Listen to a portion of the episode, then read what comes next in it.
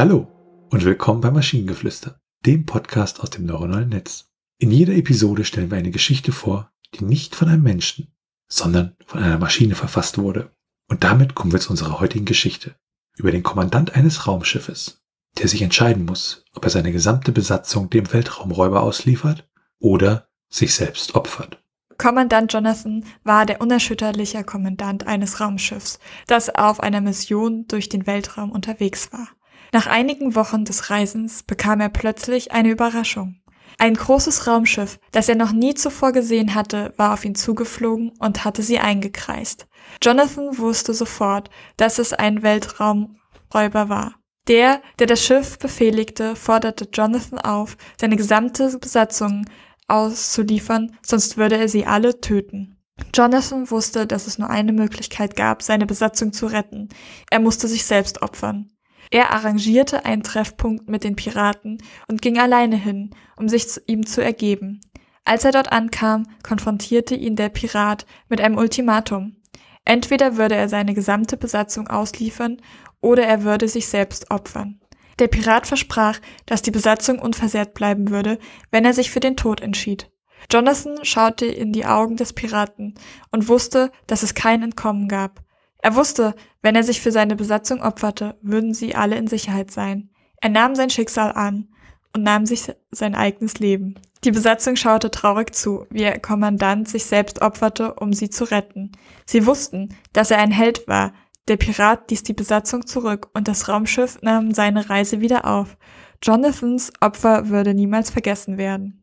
Was sind denn das für abgefuckte Piraten? Vor allen Dingen, was sind das für Piraten, die, wenn der Kommandant tot ist, einfach sagen, okay, tschüss.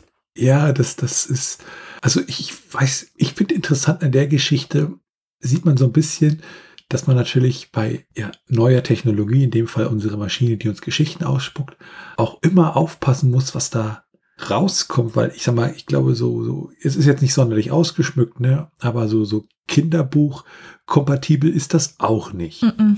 Wobei ich halt diesmal wieder mehr das Gefühl habe, dass es tatsächlich einen Plot gibt. Also es ist weniger eine Beschreibung von etwas, was, also von der Geschichte, von, von einer Geschichte, sondern mehr die Erzählung davon, falls du verstehst, was ich meine. Mhm. Also alles in allem eine sehr traurige Geschichte und ich hoffe einfach, dass unsere nächste Geschichte vielleicht etwas fröhlicher wird. Das hoffe ich auch. Und wenn ihr Ideen oder Stichwörter habt für eine Geschichte aus der Maschine, zum Beispiel über ein märchenhaftes Biest, das einen großen Krieg entfesselt, als er versucht, seine verschollene Liebe wiederzufinden, dann schreibt uns eure Ideen per E-Mail an info@t1h.net oder über das Kontaktformular auf der Webseite.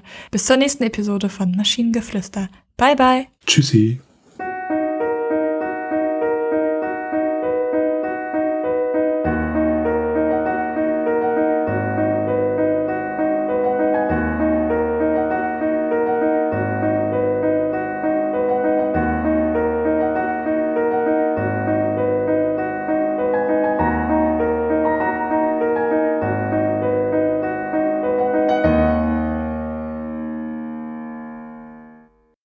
Eine Produktion von Tone H.